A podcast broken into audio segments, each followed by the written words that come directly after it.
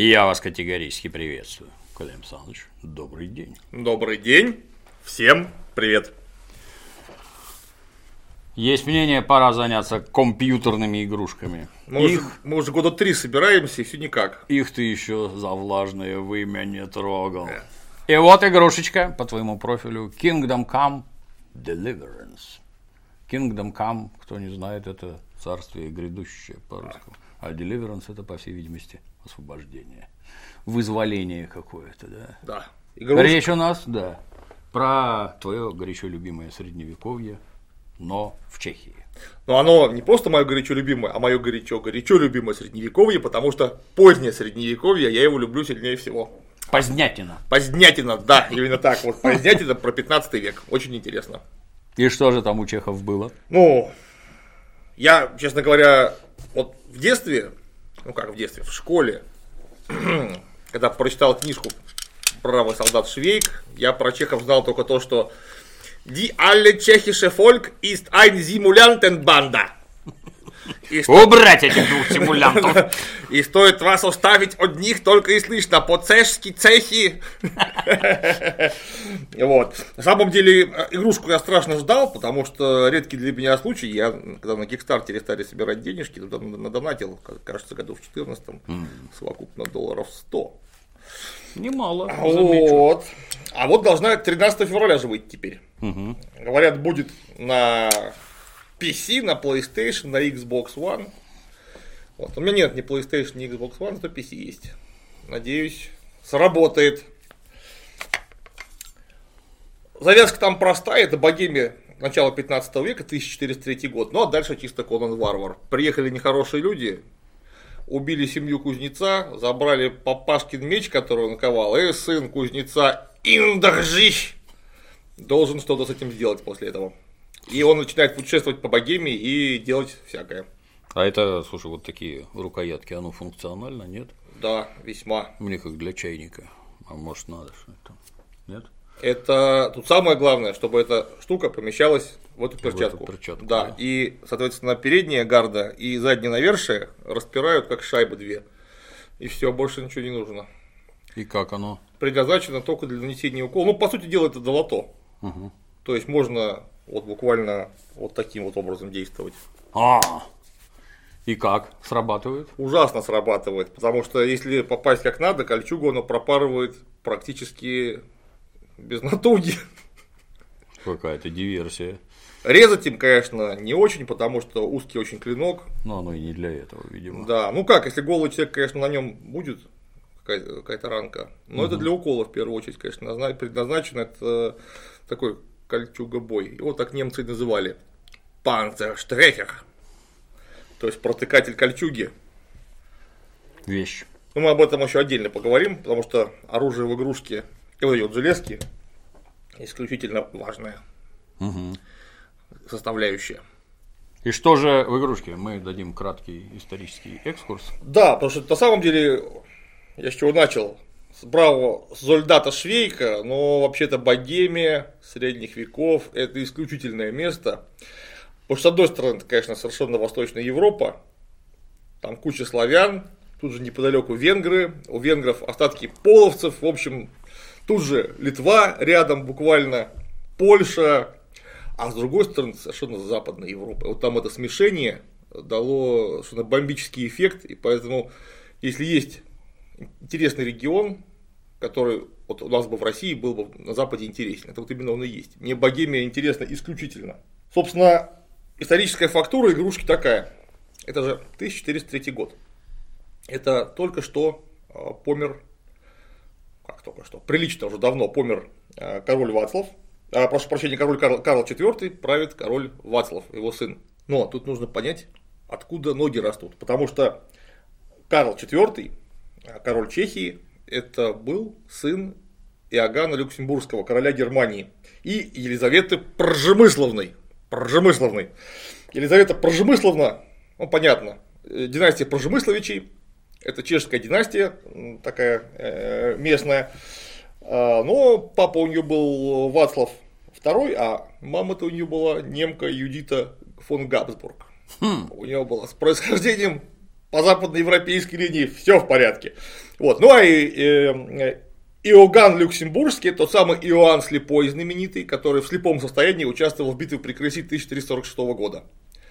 И там, естественно, погиб. Вот. Причем он был одним, одним из инициаторов, насколько мы знаем из э, нарративных источников, одним из инициаторов совершенно безумной атаки французской кавалерии на спешившихся англичан, будучи слепым. Угу. Понятное дело, что для него это ничем хорошим не могло кончиться. Так вот, одной из баталий командовал его сын Карл IV, который тоже был совершенно не божий одуванчик. Карл. Да. Так вот, когда папу-то прибили, он стал соответственно, как наследник э, королем. И в это время правил император Людовик Баварец, Людовик Баварский в Священной Римской империи германской нации. И Карл с помощью папы Климента VI добился избрания э, королем Германии. Хм. То, что кто не знает, германский король, как и германский император, должность была выборная. Избирали ли его князья-выборщики, курфюрсты. То есть фюрст это князь, кур выборщик. Князья-выборщики. Причем папа очень не хотел его сначала поддерживать, ну а потом хитрый Карл Смекнул. обещал денег, если коротко говорить. И при этом все равно, даже несмотря на обещание денег, сразу зайти на престол э, императора. Он уже был королем Германии, угу. он же был королем Чехии, то есть он сам был, сам себя мог выбирать.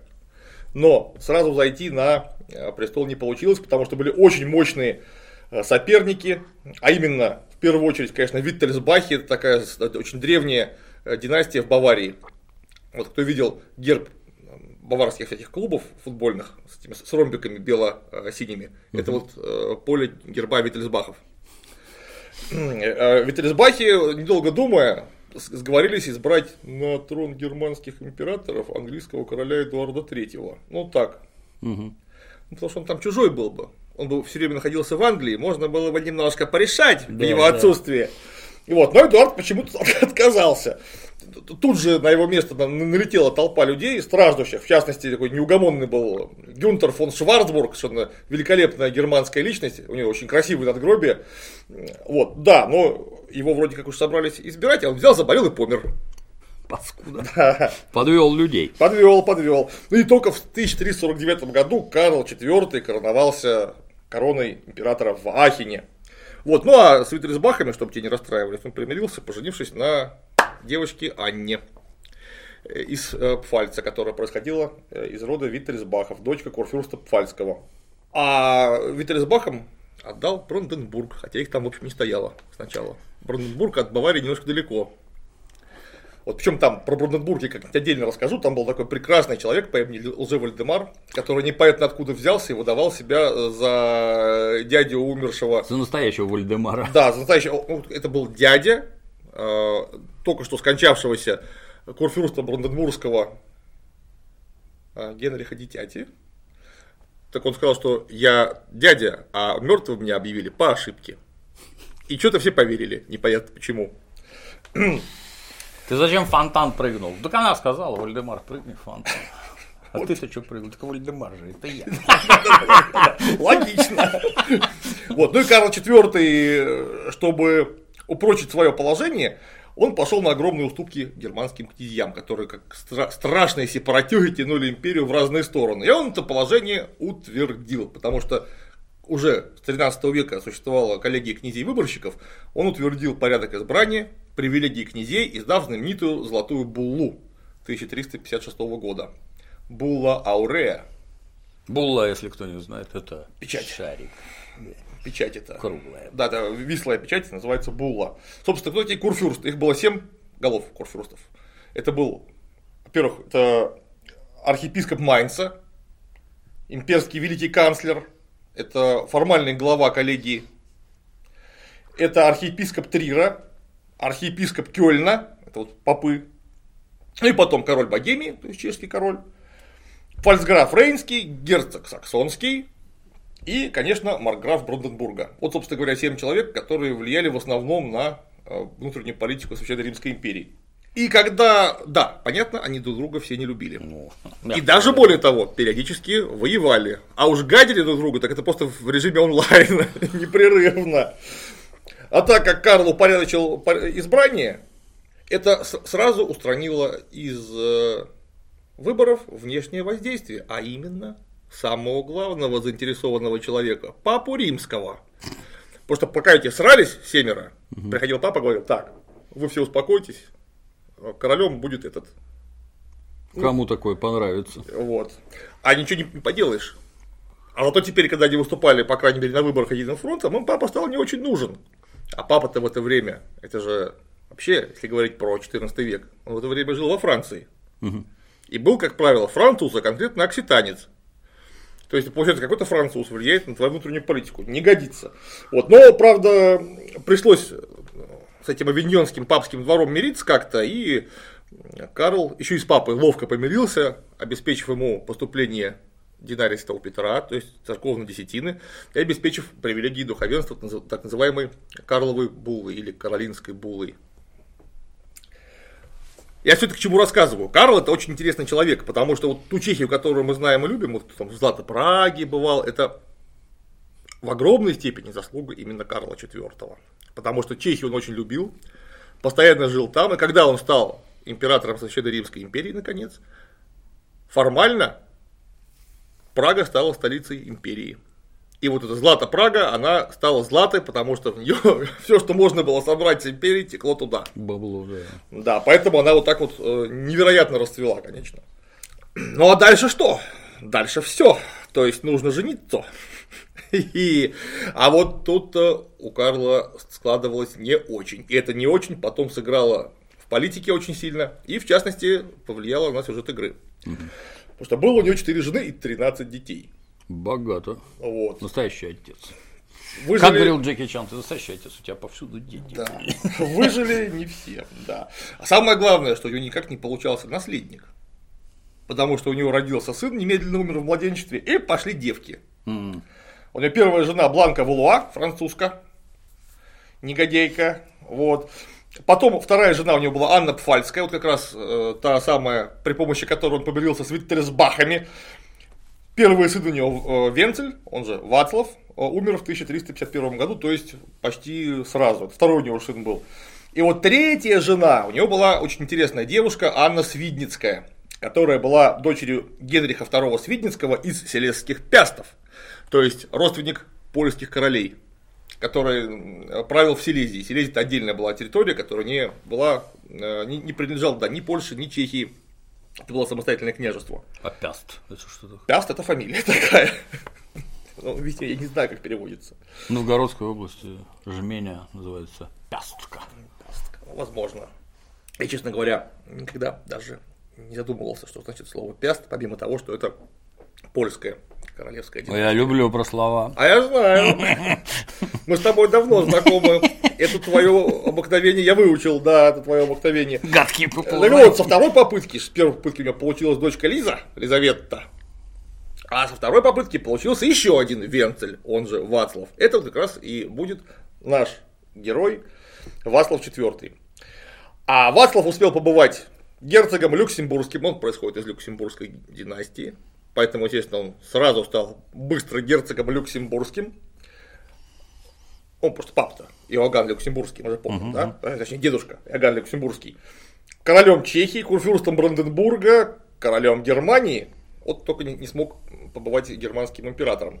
Да, и все было бы хорошо, конечно, но Анна Свидницкая в 23 года померла родами.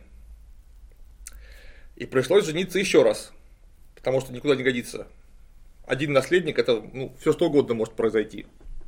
И вот четвертая жена у него была Елизавета Померанская, дочка Богуслава V Померанская, и, и внучка, получается, последнего польского пяста Казимира III, который, когда помер, в Польше династия прервалась, из-за чего потом случилась известная битва при Грюнвальде. Помнишь, мы обсуждали? Как у них там все это хитрое переплетение. Вот Тут только мы в этом не участвовали, я так думаю, да? Кроме Ярославны королевы Франции, я что-то никого и вспомнить не, не ну мы туда никак уже не лазили в это время. У нас, у нас самих было интересно. В это время. А кто у нас в это время был? Кто у руля? Василий II. То есть совсем давно. Ну, это если говорить про 15 век, по-моему, про время. Ну, начало 15 века, конечно. А, да, и вот Казими... э, внучка Казимира, и у нее в 1368 году родился еще один сын Сигизмунд от нее. Ну и там потом э, куча дочек. В частности, вот очень интересная девушка, тоже была Анна Люксембург, которую назвали в честь э, третьей жены. Он очень, очень любил ее, третью жену свою, Анну Свидинскую. Вот Анна Люксембург, она сделала блестящую феодальную карьеру. Она стала королевой Англии, женой Ричарда II Плантагенета. Вот, но, хотя у них вроде бы все очень удачно сложилось, потому что такие две мощные династии породнились, но у нее не было детей. В результате у Ричарда II Плантагенета не оказалось наследника, и на троне оказался Генрих IV Боленброк Ланкастер. И Анна Свидницкая, вот, эта вот, э, прошу прощения, Анна Люксембургская, она чуть-чуть не дожила до начала э, Игры престолов. Потому что, кто не знает, у Генриха IV Боленброка, который поднял восстание против Ричарда II, по причине того, что его объявили немножко не в себе, безумным королем. Мгм. Так вот у Боленброка у него бейджем, то есть э, не, не гербом, а э, щитовым изображением, эмблемой, был коронованный олень, как у Роберта Бардеона. Так что тут, в общем, известный писатель Джордж Мартин, Мартин не сильно напрягал фантазию, посмотрел, о, отлично, Олень. олень, да, и вот э, стал вот И в отношении него заработала карательная психиатрия. Ну, он помер и в результате стал, ну, его, он помер, стал э, королем Генрих IV, и потом его сын Генрих V Ланкастер, который выиграл битву при Азенкуре, стал королем Франции, ну а потом, собственно, так как Ланкастера была младшая ветвь плантагенетов, из этого началась война Алой Белой Розы. О, замес. Вот эти вот наши чешские друзья, о которых мы только что говорили, они в этом а- опосредованно поучаствовали через дочку. Вот, ну понятно, что раз есть два, два мальчика, сводные братья от разных жен, рано или поздно Вацлав и Сигизмунд. Вацлав, старший законный наследник, Сигизмунд, младший, ну тоже вроде законный и, в общем, наследник, но следующий по очереди. Понятно, что между ними обязательно должны были начаться разногласия. Хотя Сигизмунд на 7 лет младше, и поэтому до разногласий был некий временной лаг. И вот все это потенциальное безумие наложилось на еще одно безумие, а именно это всеевропейская беда, великий раскол. То есть а, раскол римской католической церкви на разные папские дома. Было несколько пап одновременно. Все это началось, как мы все знаем, в конце 13 века, когда папа римский серьезно поссорился с самым могущественным монархом Европы, королем Франции Филиппом IV Капетингом, железным королем, он же Филипп Красивый. Поссорился, опять же, ну, просто из-за денег. Ну, из-за чего еще? Потому что из-за чего еще можно ссориться? Просто э, Филипп начал войну с Англией, а так как очень нужны деньги, он принялся облагать налогом попов. Попы перестали засылать деньги папе. Папа задал вопрос, в чем, собственно, дело, на что Филипп сказал, что это французские деньги. Самим нужны. Это у нас французское королевство, я некоторым образом король, со своей территории хочу собирать деньги, потому что мы вообще-то воюем, у нас тут такое дело. Э, Что папа отлучил его от церкви. Не говоря худого слова. Э, Закончилось, ну, правда, не сразу, конечно, э, закончилось все плохо, потому что Фи- Филипп IV прислал к, папу, к папе Бонифацию VIII, которого в миру звали Бенедетто Кайтани, Я уже думал, Боня. Бендетто Кайтани, он прислал некоего Гийома Ногаре, который был хранитель королевской печати, который, говорят, дал ему по морде папе латной перчаткой, Ого. вот, и э, за- захватил в плен. От, от побоев папа скончался. Но он был 1000 1235 года рождения, в общем, он был совсем не молодой, а если латной перчаткой прислать, это же как кассет фактически. Даже некоторым молодым мужчинам может поплохеть. Ну, там, конечно, перчатка была не такая, 14 век все-таки начало, но ничего хорошего. Похуже? Да, я думаю, скорее всего, была просто кольчужная варежка, но тоже не здорово. Ну вот, и началось известное авиньонское поведение пап, потому что спустя 11 месяцев после смерти Бонифация VIII вышел на трон, Бенедикт XI, через 8 месяцев его отравили, не говоря худого слова, и вот после этого изб- избрали гасконского э, кардинала Бертрана де Го, который стал папой э, Климентом V и переехал в Авиньон, то есть во Францию напрямую. И с тех пор римские папы находились не в Риме, а во Франции. И только... Удобно. О, очень удобно. И вот последний французский папа эпохи авиньонского поведения, Григорий XI, он вырвался из Авиньона в Рим, сбежал фактически. Потому что находиться постоянно под опекой французского короля, это было для главы римской курии, конечно, унизительно. И опять же, с деньгами проблемы выходили всегда. Потому что все забирал себе француз гадкий. Сколько хочу, столько и дам. Да, да, да, да, да. Кстати, это первый, кто обосновался в Ватикане, что этого резиденции папы был Латеранский дворец. Так вот, все бы было хорошо. Но вот он сбежал. И буквально сразу он сбежал в, 1000, в, февраль, э, в январе 1377 года, а 27 марта следующего года помер. И тут начались, начались просто настоящие волнения. Был римский Майдан, итальянцы к этому вообще склонны они принялись осаждать э, курию кардиналов, которые собрались для э, избрания Папы Римского. Он там, как обычно, они там дымили Дымок, да. э, в камин. Вот. А итальянцы говорили, что Римс... Бросали покрышку. Да-да-да-да. Что римский папа может быть только итальянцам, а лучше всего римлянином, между прочим. Ну... Потому что эти французы за два поколения достали всех. Поэтому, извините, пожалуйста, папа называется римский, извольте, чтобы он был итальянцем. Римским. Ну, лучше, конечно, чтобы из Рима, но хотя бы итальянцем. Тут, конечно, французы принялись косо смотреть. Ну и приняли компромиссное решение. Избрали неаполитанца Урбана VI он был итальянец, но э, Неаполь, это же неаполитанское королевство, управлялся Анжуйской династией. То есть вроде как француз. Вот, но тут дело было такое. Когда его избирали, папа Урбан, э, как умный человек, он специально заставил соблюсти все малейшие э, тонкости э, ритуала интронизации, чтобы выборы и возведение в э, чин папы, чтобы были соблюдены вот до последней запятой. Потому что это первый папа, который опять в Риме находится. Вот. Но так как он был все-таки профранцузски настроен, это очень не понравилось кардиналам итальянским, и они объявили его сумасшедшим. Выборы незаконными, и решили, короче говоря, избрать себе нового папу. Незамедлительно. Римская курия отлучила, э, вообще отлучила Урбана от церкви и избрали нового папу Климента VII, который вернулся в Авиньон. А Урбан не отрекся, никуда не делся, сказал, что нет, извините, пожалуйста, я папа. И получилось два папа. Один в Авиньоне, другой в Риме. Круто. Соответственно, они тут же назвали друг друга антипапами. Потому что это негодяй. И, конечно, за всем этим внимательно следила вся католическая Европа, которая не очень понимала, собственно, кому деньги-то слать. Кому заносить деньги. Ситуация такая, многие парни не знают, кому долю заносить. Вот-вот-вот, да. И некоторые вообще перестали, вообще перестали заносить. Воспользовавшись. Да, это, конечно, сразу сложились две партии. Одна римская, соответственно, последовательно это были папа Урбан VI, а, папа Бонифаций IX, Иннокентий VII и Григорий XII. Авиньонская ли, линия, соответственно, Климент VII, мой тезка. Э, и потом Бенедикт XIII. А чтобы это как-то прекратить, потому что это в первую очередь, конечно, не нравилось кардиналам, в 1409 году обе стороны собрали в Пизе. Угу. На поле чудес. Да, на э, собор. Кардиналы собрали заранее, приняли что-то себе решать, что сейчас, значит, упорядочим с папами это положение безумное совершенно. Какие-то начали э, издавать законопроекты, вот, а папы взяли и отказались туда ехать. И таким образом собор изложил обоих пап и избрал третьего папу.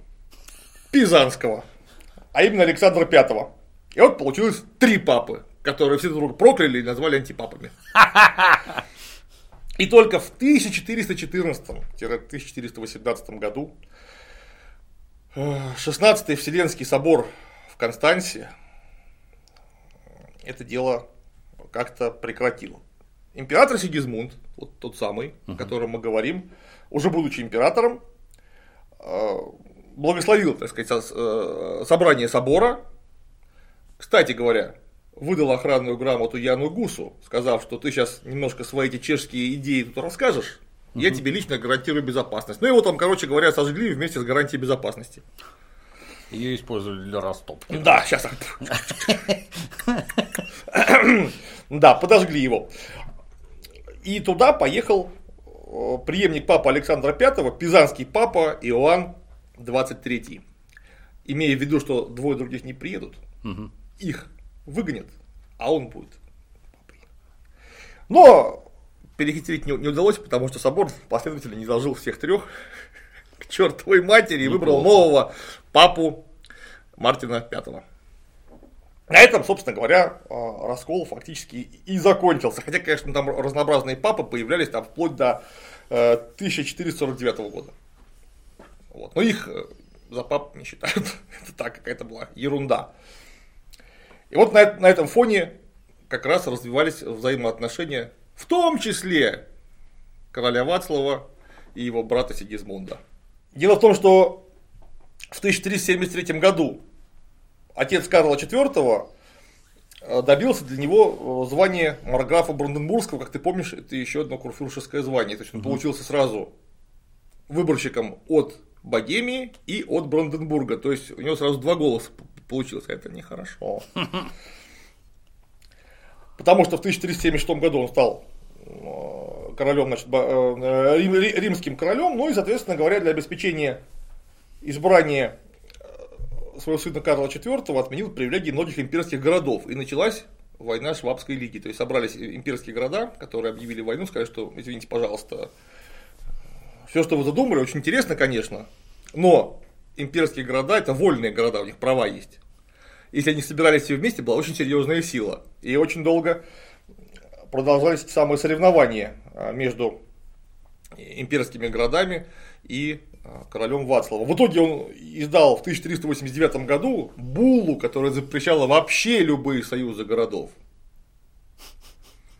Но, как ты знаешь, это, эту буллу опять же все посмотрели с большим интересом, что да, что ты, что ты. Да. Ну и вот в 1378 году Карл наследовал Чехию. А брат Сигизмунд в это время, в 1374 году, был помолвлен с Марией Анжуйской. Это э, дочь венгерского и польского одновременно короля Лаиша Великого. Вот он э, в 1378 году сделался по очереди за Вацлавом Марграфом Бранденбургским и поехал в Венгрию, потому что его готовили же не просто так, его готовили занять польский престол. Mm. Потому что немцы хитрые готовились присоединить к себе династическим образом Польшу. Потому что он же женат на дочке uh-huh. Лаиша Великого, который побывал королем Польши. Вот так. А там вот-вот прорвется династия Пястов. Это было э, понятно, потому что, ну как, там уже понятно было, что Казимир III старый, детей у него явно уже не будет. Угу. Но, однако, э, польская знать как-то очень плохо его восприняла, и избрали в итоге литовца Владислава Егела.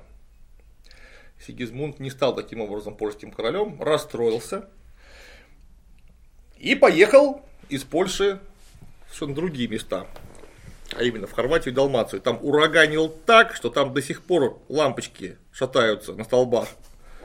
Вот а Вацлав в это время занимался тем, что внутри Чехии устраивал свои дела. А именно, в первую очередь, он занялся ссорами с местными попами. А что не устраивало? То как еще не устраивало? Денежные вопросы, Деньги. потому что попы это были одни из крупнейших феодалов Чехии. А если, если не крупнейших, если их собрать всех вместе, я думаю, у них земель и богатств было больше, чем у... Наверное, только король был богаче сам лично. Все были христианами. Все, я надеюсь. все католики, разумеется. Да.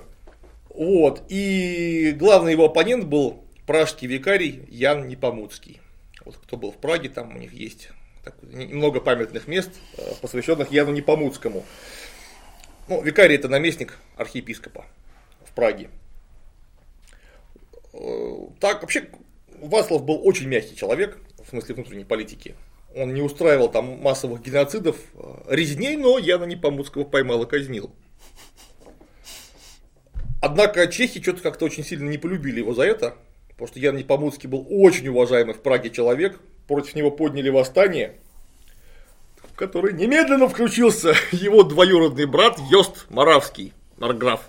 В 1394 году Вацлава отловили в Чехии, и посадили в тюрьму. Хм.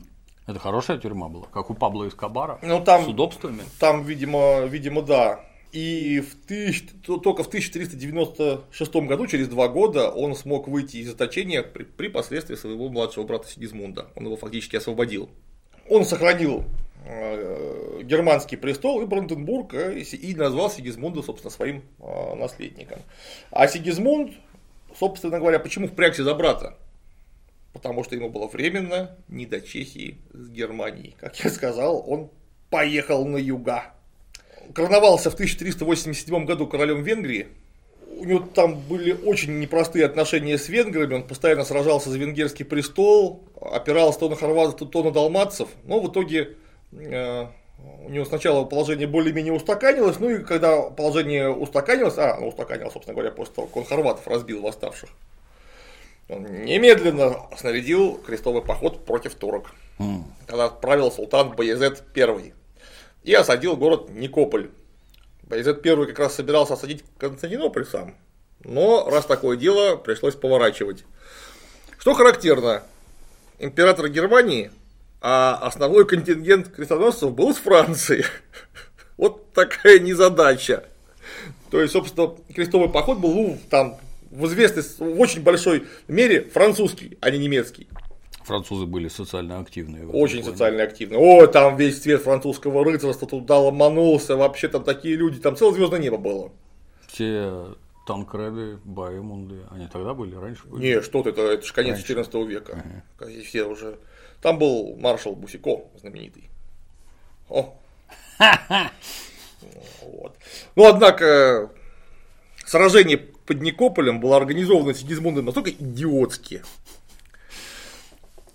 там понятно, что он полный, всей полнотой власти-то не пользовался, там каждый был сам себе начальник. Французы пошли в атаку отдельно без австрийцев, все по очереди получили от турок ужаснейших звездюлей, попали все в плен, Сигизмунд утек, потому что он находился во второй линии э, войска и не успел сходить в атаку. Благоразумно, да. Благо... Ну, французы первые полезли, но кто же виноват -то? Да. Кстати, Бусику тоже попал в плен. Бусико вообще великолепный человек, потому что он, по-моему, не выиграл ни одного сражения. Он в каждом сражении, где участвовал, немедленно всирал. Жутко совершенно. Ну, хоть в плен попадал, не всегда. Да, да, да, да, да. Вот. Вернувшись э, в Хорватии, он там устроил собор в Кржевицах 27 февраля 1397 года. Там убили Степана Ласковича и всех членов хорватского парламента перерезали. После этого там в Хорватии был 12 лет кровавой гражданской войны, а вот, вот в это время сказал, идите все в жопу, и уехал. И ему вот резко, вдруг, резко после этого, ему стало до дел в Германии, потому что что-то у него на юге не сложилось. Чисто Картман. Screw you guys. Да, не, сло- не сложилось. Да, так вот, а Вацлав в это время он как раз защищал реформатора Яна Гуса. Угу. Потому что Ян Гус выступал за массу приятных вещей. Например. Ну, он говорил, что попам много денег не нужно. Это очевидно. Вот. У а, них и так есть. Церковники должны быть скромные. Да. Вот. Соответственно, имуществом владеть не должны, никаких индульгенций, и вот это вот все. Как Джон Виклиф э, еще завещал в XIV веке. На святое покусился. Ну, королю-то это приятно. Потому что раз деньги попам не нужны же, можно забрать их себе. И поэтому он очень сильно поддерживал Яна Гуса. Как у нас в свое время Иван III поддерживал жидовствующих. Опять же, потому что жидовствующие, они примерно о том же говорили. Ну и, соответственно, потом стяжатели. Они примерно о том же говорили. И он поддерживал очень сильно Яна, Яна Гуса, а Яна Гуса, естественно, не поддерживали попы, все остальные. И в частности, Папа Римский сообщил, что вообще-то его нужно вообще от церкви отлучать. Ну а король поддерживает такого мизерабля. Это очень сильно вредило его авторитету среди толковых людей. Вот при этом, постоянно находясь в Чехии, э, Васлов, король Германии, ни разу не был в Германии за 10 лет. На что немцы, естественно, очень обиделись. В частности, Руперт Виттельсбах, который претендовал на германский королевский престол, э, созвал совет знати, куда вызвали Вацлава, а он не приехал. Тогда сказали, что из-за некомпетентности, пьянства и утраты связи с производством мы его не излагаем. Вот, и королем стал, собственно говоря, Руперт III Виттельсбах, Руперт Пфальцкий. Вот, и тут-то у Вацлава совсем пошатнулось положение, потому что он только что был германским королем, а теперь перестал быть германским королем. Соответственно, не мог рассчитывать на военную помощь прямую из Германии. То есть он не мог созвать германское ополчение. И его на этот раз захватил в плен уже собственный брат Сигизмунд в 1402 году. Это все, конечно, вызвало э, волну ну, такой настоящей гражданской войны в Чехии, потому что сторонники Вацлава резали сторонников Сигизмунда III. И наоборот, на все это налагалось то, что просто ходили э, толпы бандитов, которые резали тех и других. Не заморачиваясь. Не заморачиваясь, так точно. И вот летом 1403 года Вацлава освободили чешские рыцари во главе с Яном Измикулова. Такой был а, известный чешский богатырь. Вот как раз в этот момент разворачивается событие смута. этой игры. Такая там, да, чешская богемская смута. Вот, ну, забегая вперед, закончилось все, конечно, тем, что сожгли Яна Гуса. А, Сигизмунд оказался, Вацлав а, помер, Сигизмунд оказался королем Чехии, как наследник своего старшего брата, угу. у которого не было наследников, детей. Вот, но чехи терпеть не могли вот за это самое выступление, потому что Васлова чехи, наоборот, в общем, любили. А так как только что сожгли Яна Гуса, которому он лично обещал неприкосновенность, о, возникло известное движение гуситов. Угу. Произошла Первая чешская национальная э, игра дефинистрация, то есть выбрасывание германских чиновников из окон ратуши. Потом они неоднократно это проворачивали, национальный спорт был. У американцев национальный спорт убивать своих президентов, а у чехов выкидывать немцев из окон. Вот они провели первую дефинистрацию.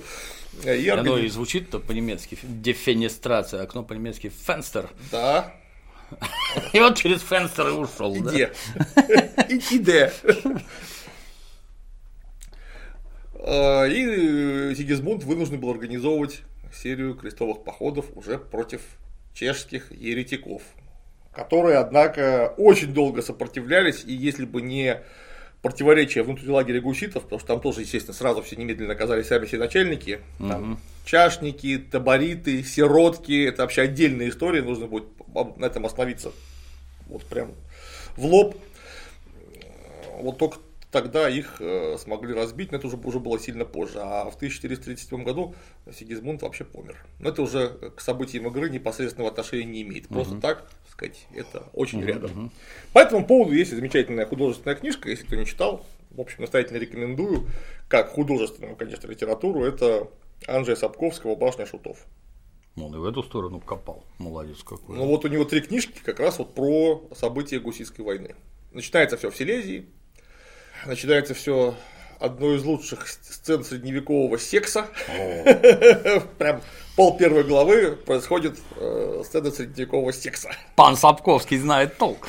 Очень смешно описано все. На самом деле, с огромным юмором. Первые два тома переводил великий, по-настоящему, переводчик с польского э, Вайсброд настоящий мастер э, художественного перевода с польского языка. К сожалению, третий том не перевел, потому что помер. Третий том переведен отвратительно в результате.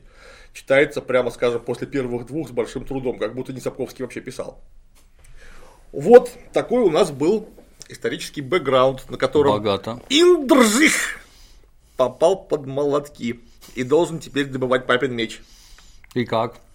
Как? На самом деле, как это очень здорово сделано. Я даже, честно говоря, не ожидал. Анонсировали, что будет круто. Ну, знаешь, я тоже могу много чего проанонсировать. Uh-huh, uh-huh. В игре очень важно эта боевая система. Потому что это, наверное, самая удачная имитация средневекового фехтования и вообще боевого взаимодействия при помощи холодного оружия из всех компьютерных вариантов, что я видел. Ничего себе. Специально позвали специалистов по средневековому фехтованию. Под камеру их поставили, срисовывали с них э, правильные удары, правильные стойки, правильные перемещения, разнообразные комбинации. Кстати, тоже редкий случай. В игре по мере наращивания скиллов можно приобретать э, способность там, к комбо произведению, там, при помощи нажатия клавиш. или там джойстика перемещения. И причем сделано очень ловко, просто исключительно. Кому интересно, вот можно, думаю, сейчас мы ролик включим про боевую систему, как ее разрабатывали. Вот. А еще, что важно, это, конечно, снаряжение. Потому что обычно как? Вот, например, игрушка Mountain Blade, которая тоже, в общем, про это, и тоже это фехтование от первого лица, казалось бы. Но там доспех играет совершенно не так, как он играет в этой игрушке. Сравним. Если ты находишься в доспехе, например, в игрушке Mountain Blade, и в 90% вообще игрушек про средневековую войну, от более мощного доспеха у тебя при попадании в тебя убывает меньше жизни. Это неправильно? Конечно нет, потому что если доспех не пробит, что у тебя вообще может убывать? Спрашивается. Тут все сделано очень грамотно. Все поделено, если не ошибаюсь, на 14 поражаемых зон. Соответственно, на них надеваются доспехи. Если доспех не пробит, урон наносится только доспеху. Тело, то есть жизнь, банка жизнью, не страдает вообще. Только после Здраво. наступления запреградного поражения бывает банка жизни. Соответственно говоря, очень много зависит от э, скилла использования доспехов, от выносливости. Скиллов там вообще очень много. Несколько десятков. Много. Даже есть, даже есть такой дринкинг. Хм, полезный. Чтобы можно было более-менее управлять собой, когда ты пьян. Там, потому что можно выпивать в игре. Это нужно для решения некоторых квестов, насколько я понимаю. Я их еще ни разу не, не проходил, поэтому я только предполагаю. Доспехи проработаны, кстати говоря, это еще одна фишка, это, конечно, историческая достоверность. И я бы сказал, даже не сколько историческая, сколько натуралистическая достоверность. Сразу могу сказать, это компьютерная игра, дорогие друзья. Это не учебник по истории. Поэтому там есть вполне конкретные ошибки. Например, все, что касается русского доспеха, русского костюма, понятно, это же Чехия, там постоянно участвуют литовцы, угу. которые, ну, кто не знает, Великое княжество Литовское, оно на 85% было русское. Там, соответственно, постоянно русские трутся. Все, что про Русь сделано с чудовищными ошибками. Э, какие-то немыслимые анахронизмы, невозможное сочетание э, доспешных элементов, но я думаю, на общем фоне это весьма маленький косяк, и уж следующую эту серию мы постараемся теперь выпустить по полному хардкору, чтобы там все было до заклепки. Вот. Но при этом, что очень важно, я говорю, это натуралистичность. То есть, когда доспех одевается на человека. Вот, например, в том же Mountain Blade как? Значит, есть моделька доспеха, которая нарисована в инвентаре. Допустим, она даже похожа на какую-то правду. Например, там у них был аддон огнем и мечом про 17 век. В общем, смотришь, ну да, вроде как кераса, там, юбка как-то все похоже. Ну, конечно, да, усредненно с ошибками, но что-то такое, да, похоже. Одеваешь на себя, и у тебя, значит, подним... персонаж поднимает руку, у тебя текстуры складываются как ткань. Ну, понятно, что доспех так не работает, здесь ничего похожего. Если у тебя наплечник на шарнирах, у тебя будут работать именно указанные шарниры. Причем до того момента, где у них кончается свобода хода. Дальше ты руку не поднимешь. Толково. Вот если у тебя одета кольчуга и сверху надет наруч, вот у тебя будет видно, что у тебя наруч и снизу кольчуга. Налокотник отдельно надет, это тоже видно. То есть у тебя элементы доспеха работают сами по себе. Это очень круто сделано. А, с большим, я вот с большой любовью э, сделано вообще снаряжение. То есть, если это, например, бригандина из Мюнхена, музейный экспонат очень известный. Вот видно, что это бригантина из Мюнхена, вы понимаете? Без обмана, да. Прям вот срисовали, сделали грамотно, очень хорошо. Там есть, опять же, даже в европейском снаряжении некоторые анахронизмы, то есть доспехи более позднего времени, которых в начале 15 века просто быть не могло. Ну, опять же, я думаю, это мы поправим еще как-нибудь. Теперь у нас тесный контакт. Это мы как-нибудь поправим. Какое же там снаряжение присутствует, так сказать, в первую голову?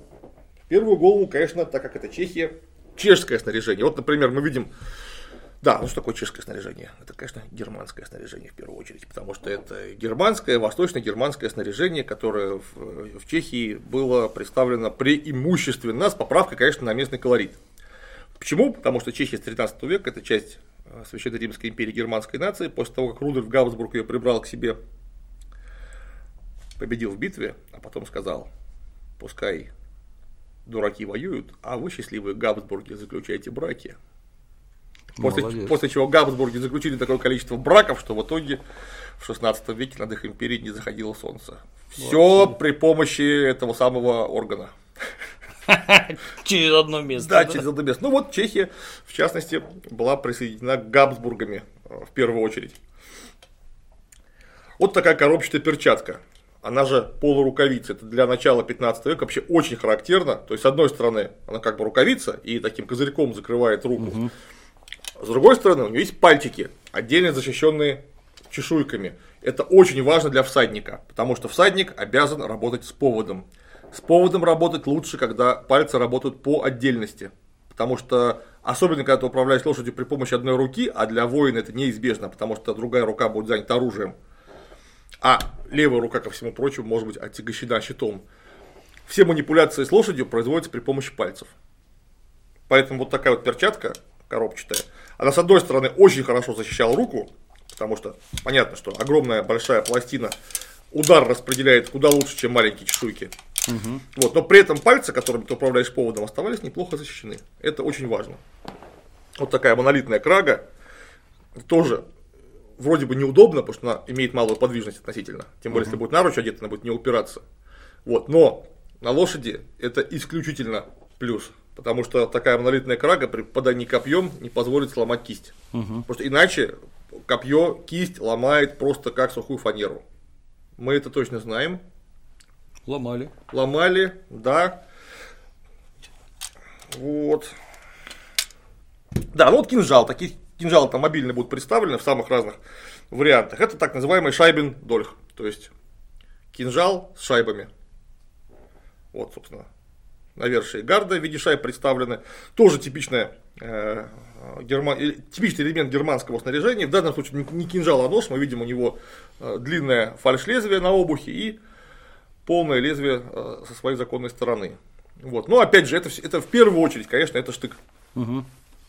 Служащий для нанесения укола жестко зафиксированным способом. То есть... Я как раз подумал, что если к палке привязать, то вообще смертельно. Да, то есть никаких это на ножичках. Нет, так этим не пользовались. Это в первую очередь, конечно, оружие тяжелого доспешного боя. Когда близко под, подкрадываешься, можно всегда это подмышку. Ткнуть под мышку, в пах, за колено, там как-то в локтевой сгиб, в шею. Шлем, если не плотно прилегает, можно под шлем ударить прямо в шею, и тогда там сразу, сразу финиш наступит. Вот. Хороший. Хороший, да. Так, что у нас тут еще есть? У нас тут еще кое-что есть. Вот типично восточноевропейская защита башки. Как ты а, любишь. Айзенхут, я-я, он же Шапель де Фер, шляпа из железа. Это вот очень характерно для Чехии, вообще для Восточной Германии. Это вот такой Шапель де Фер, Айзенхут с вот таким вот носом. Сейчас мы его на себя даже прикинем. Оп. Красота. Вот нос, он очень дурацки выглядит. Вот, но при этом это замечательный выдающийся вперед козырек, который практически намертво перекрывает удары по лицу. Угу. При этом вырезы в полях позволяют смотреть вверх, что у тебя сверху происходит.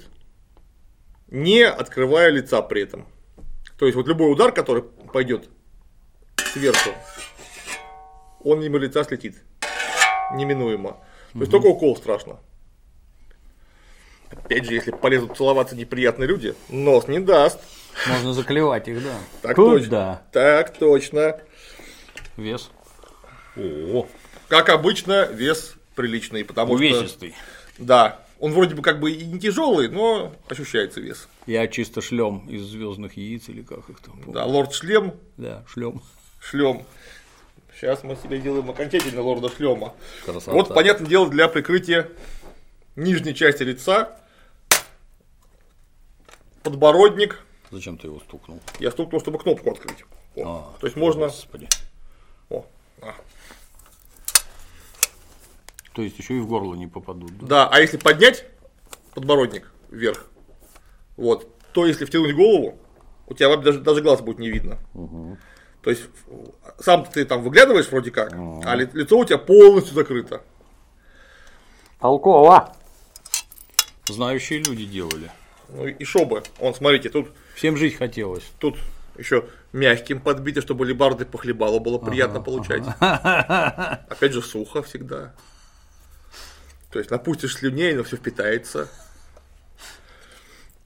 Вот это как раз появляется несколько позже начала 15 века, 20-е годы 15 века, вот так, такие элементы снаряжения появляются, приходят они, естественно, из Италии, где в это время практически все прикольные вещи появлялись первыми. Но в Германии все-таки тоже люди соображали кое-чего. Дело в том, что итальянцы были первые, кто научился калить доспехи. Потому что калить оружие умели там с каких-то времен немыслимых. Но оружие, вот даже кинжал, вроде бы не меч совершенно, меча к сожалению, не приволок сегодня, но у него приличная толщина, 5 миллиметров в обухе. То есть такое закалить, ну, можно угу. при навыке. А доспех 2,5 миллиметра. Слишком это, тонко? Это тонко. Его угу. калить трудно просто потому, что его можно прокалить насквозь и превратить его в печенье. Угу. Или вот ты закалил, отпустил, и оно вот что калил, что не калил, все равно осталось мягкое. И что придумали? Итальянцы Сначала они придумали, как расковывать железо до однородного состояния без шлаков при помощи водяных мельниц. Придумали, как их правильно науглероживать или сразу брать э, э, правильного качества листы стали.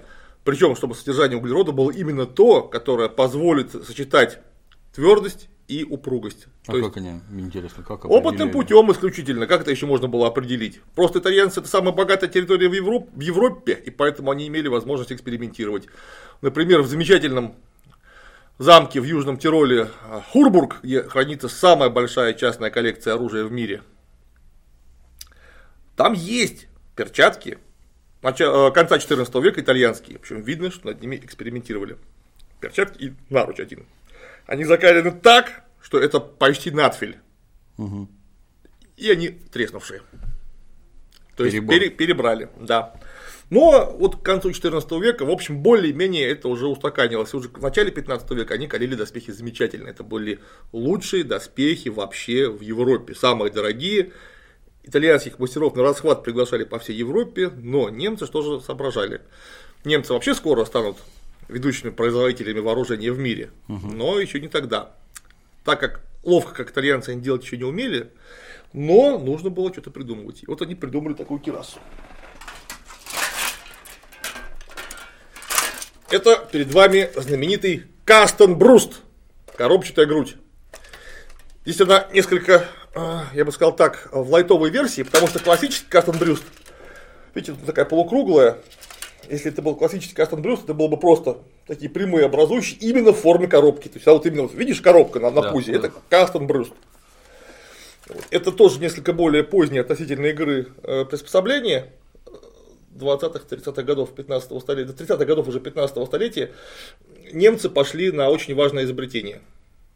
Они взяли ребро жесткости, которое, как правило, 14 века было одно угу. на керасе, исполняя таким образом роль ну, такого волнолома, да, и, помимо того, что она придавала жесткости э, самой конструкции.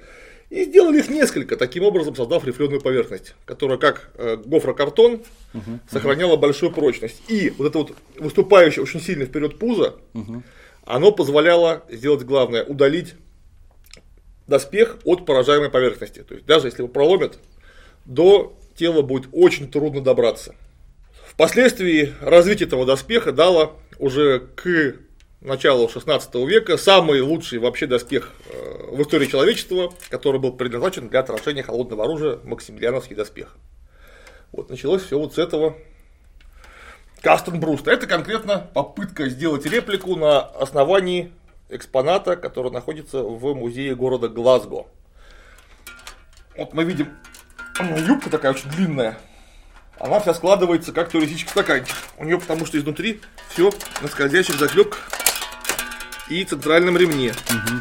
При этом юбка съемная, видишь, она установлена на шкворнях, угу, угу. которые продеваются в ответные отверстия на отбортовке верхней пластины подола. Ну, запирается все на такие вот штыри. То есть ее можно в любую секунду снять. Ну и, конечно, важнейшая деталь любой рыцарской керасы это фокер, на который клалось копье. Как он использовался, если кому интересно, можете посмотреть э, наш ролик из Храброва, посвященный рыцарским турнирам. Но он тоже съемный, можно выбить шкворень и демонтировать его. Для пешего боя он не нужен. Вот. Ну и, конечно, вот тассеты. вташки, которые прикрывали сочленение набедренника и подола. Угу. Ну, то есть в нем спокойно можно было сидеть, да? Да, в нем спокойно можно садиться в седло. Но я бы не сказал, что он тяжелый, как обычно. Нет, он не тяжелый. Грамотно сделано. Это у нас шлем пристегивается. Да, это большой э, конный шлем можно пристегнуть. Раз и сел. Да. Красота. Да. Толковые предки-то были, как обычно. Все кажется какой-то это не дотыкомки. А водяная мельница что давала? Она молотом стучала, да, вместо... Конечно. Человек молотом стучит здорово, но каждый раз с разной силой. А тут есть детерминированное усилие приложено строго в одно место. Этот, пока вода капает, у тебя этот молот будет подниматься и бить, подниматься и бить. Таким образом, у тебя металл будет раскован строго так, как надо, и с предсказуемым результатом. Угу. Потому что невозможно ударить ни сильнее, ни слабее. Толково. Всем, кто еще не читал, повторим книжечку Фернана Броделя. Я его правильно называю, да? Да. Про цивилизацию в трех томах. Там про водяные мельницы очень подробно расписано. Так, что еще у нас есть? А вот есть. Держать не будем, доспех положим. Да. Есть у нас такой горжет. Это перчатка точно такая же, да, вторая. Я Правая. прав- Я правой руке не подержал. Замечательный ножичек. Так. Это вот только что мы видели Карстен Бруст, это замечательный. У него есть одно уязвимое место, а именно, вот сейчас я еще раз все-таки его достану, покажу. Вот видите, у него В шее. горловина, видите, она у него верхний срез прямой, то есть шея открыта. Ага. Так чтобы закрыть шею, немцы придумали еще одну важную вещь. А именно горжет, то Так. есть воротник. Конечно, воротники появились не в 15 веке. И не у немцев, их знали до того. Но немцы как раз вот они из-за этого самого Кастенбрюста придумали вот такой вот плоский горжет, который закрывал верх плечей основание шеи, и доспех стали одевать поверх него. Чисто потому, что удобно. И оказалось, что это не просто удобно, а это еще и следующий шаг вообще в эволюцию защитного снаряжения. Потому что как только горжет напялили под керасу, весь вес керасы лег на две самые мощные части тела человека. Плечи и поясницу. Таким образом, керасу можно было, в общем, даже заметно утяжелить, а ты ничего не почувствуешь. Потому что вес распределяется не на тонкие лямочки, а на здоровенную металлическую пластину. Ну, дальше оставался один шаг, чтобы вот этот, этот горжетик совместить вот этим вот подбородничком. И ты вообще будешь прекрасно себя чувствовать. А в глаз? Ну, только если в глаз. Не просто. Она и так-то. Даже без остального железа уже тяжелые движения, уже не такие бодрые. По-нашему, по крысиному ты не пырнешь уже, заметно получится. Ну, что ж, хорошо лежит, действительно. Вот обратите внимание, какой, какой ловкий запор на крючок здесь. Чок-чок! Зеленый то, есть, крючок! то есть никаких ремешков, все на шкворнях, крючках, кнопочках и стальных петлях. Изнутри вот он тоже собирается все на ремнях и позволяет совершать некую свободу движения. Продумано. Красота. Вот. Ну, это вот такой э, короткий, буквально маленький экскурс в снаряжение, которое вы увидите в игре. В первую очередь богемское снаряжение, хотя, повторюсь, там будет масса наций представлена. Естественно, кроме богемцев там будут селесцы, немцы, литовцы, поляки. И Вот. прочая сволочь. И прочая сволочь, да. Ну а в снаряжении, помимо немецкого, чешского, там, естественно, будет богато представлено итальянское. Просто потому, что его вообще во всей Европе было больше всего итальянского или итальянского типа. Также, на мой взгляд, парни очень здорово, э, в смысле истории, подошли к тому, что они не стали делать там снаряжение вот только там, конца 14 начала 15 века. Потому что понятно, что снаряжение очень дорогое и носиться могло долго. И поэтому там у них есть вещи, которые отстоят от времени игры лет на 50. Это нормально было. Это было нормально, просто потому что если ты не шибко богатый, у тебя там эта фигня могла храниться второе поколение в шкафу. Оно что, оно работает, не ломается, так и ты его будешь употреблять. Почему нет? И что важно, доспехи не поленились, купили их у реконструкторов. Или заказали специально, я уж не знаю. И провели над ними под камеру, опять же, ударные тесты, краш-тесты. То есть посмотреть, какое оружие, насколько повреждает доспех, насколько оно его пробивает, чтобы можно было потом в игру включить как раз фактор прочности доспеха. Вот по этому поводу, кстати говоря, тоже ролик есть. А, вот кераса, ее чем пробить можно? Керасу пробить нельзя практически ничем. То есть из нее, ее а, а, арбалет, огнестрельное оружие, э, кавалерийское копье на полном скаку, двуручный молот клевец может пробить керасу. Но пробить керасу так, чтобы это дело вошло в человека, это задача ну, невероятно сложная. То есть, если с керасой в принципе все в порядке, и она сделана без косяков, то есть тушку повредить может фактически только арбалет. Потому что арбалет к тому времени достигает своей максимальной эффективности при соотношении размер-масса. Ну и там могли быть э, экземпляры там, с натягом в 800 кило. Понятно, что если такая штука попадет под нужным углом, будет плохо. Я тут потерял веревочку при переезде в загородный домик, потерял веревочку от арбалета, которая А-а-а. натягивает тетиву. А потом внезапно купил до Нового года. Приволок, дай, думаю, опробую. Там, наверное, 43 килограмма в моем арбалете. Вот. Я, естественно, натянул дома, засунул стрелу, ну, надо выстрелить. Бахнуть! Вышел, да, ну, смотрю, там цветочный ящик стоит деревянный на крылечке, где мы наши яства жарим, парим, ну, а до забора метров 70. Я прицелился, естественно, не попал. Стрела пролетела над ящиком, я услышал железный звон. Джбонкс! Ну, завтра пойду, ночь уже, завтра пойду найду. Завтра пошел искать, нет стрелы. Прошел туда-сюда, нет стрелы. Потом смотрю, она в заборе торчит, в железном. Один хвостовик, то есть забор прособачила насквозь, вылезла. Это она спортивная, типа без какого-то спецнаконечника. Она пластмассовая, естественно, страшная. 800 килограмм, я даже не знаю, что она там сделает-то. И болты-то, наверное, не такие. Конечно, специальный болт на толстом древке, чтобы обеспечить максимальную прочность ему при ударе. Угу. Повторяю, что такой арбалет при прямом попадании пробивает ну, практически все, что угодно. Папа Римский какую-то очередную буллу писал о запрете Слушай, там, зверского оружия. Так как эти буллы издавались против арбалета регулярно, это значит точно совершенно, что на них клали. Да, да. да вот это явный маркер. Если бы он один раз там в 12 веке написал и больше не, не издавал бы, значит работает.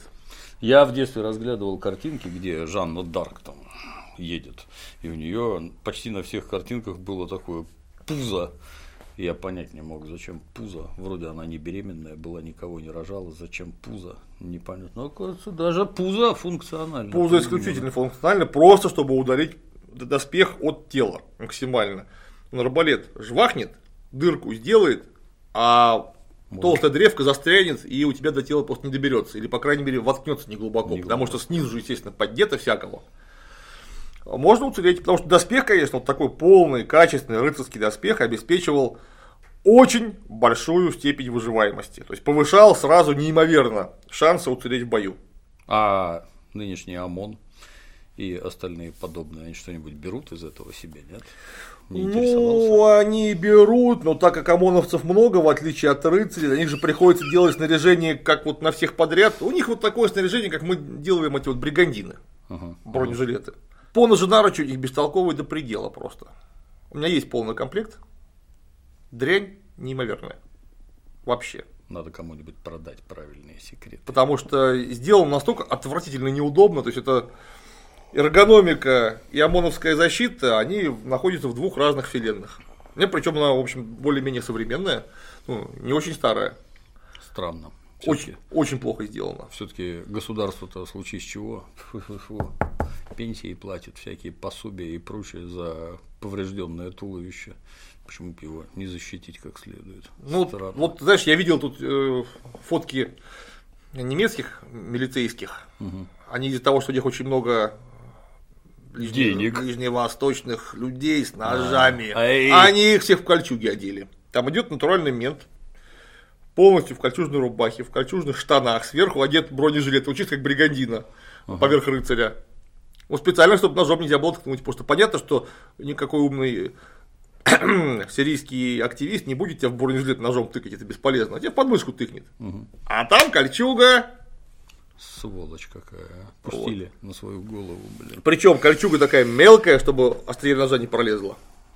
Высокотехнологичная. Да, да, да, да, да. Очень, очень выглядит прямо так, так посмотрел, прям ничего себе. Я не видел. Видел я вот так вот. Ну вот, в общем, это все. Когда ждем игру? А, релиз февраля? 13 февраля. 13, 13 февраля. да. Ага, ну уже на подходе фактически. Посмотрим, я надеюсь, определим, кто кого как режет, рубит. Да, я бы с большим удовольствием протестировал боевую систему, потому что то, что я видел, это прямо скажем, вот впечатляет, да. А как ты думаешь, вот э, введение подобной, там, как правильно назвать, там, механики боя, оно людей привлечет или отпугнет?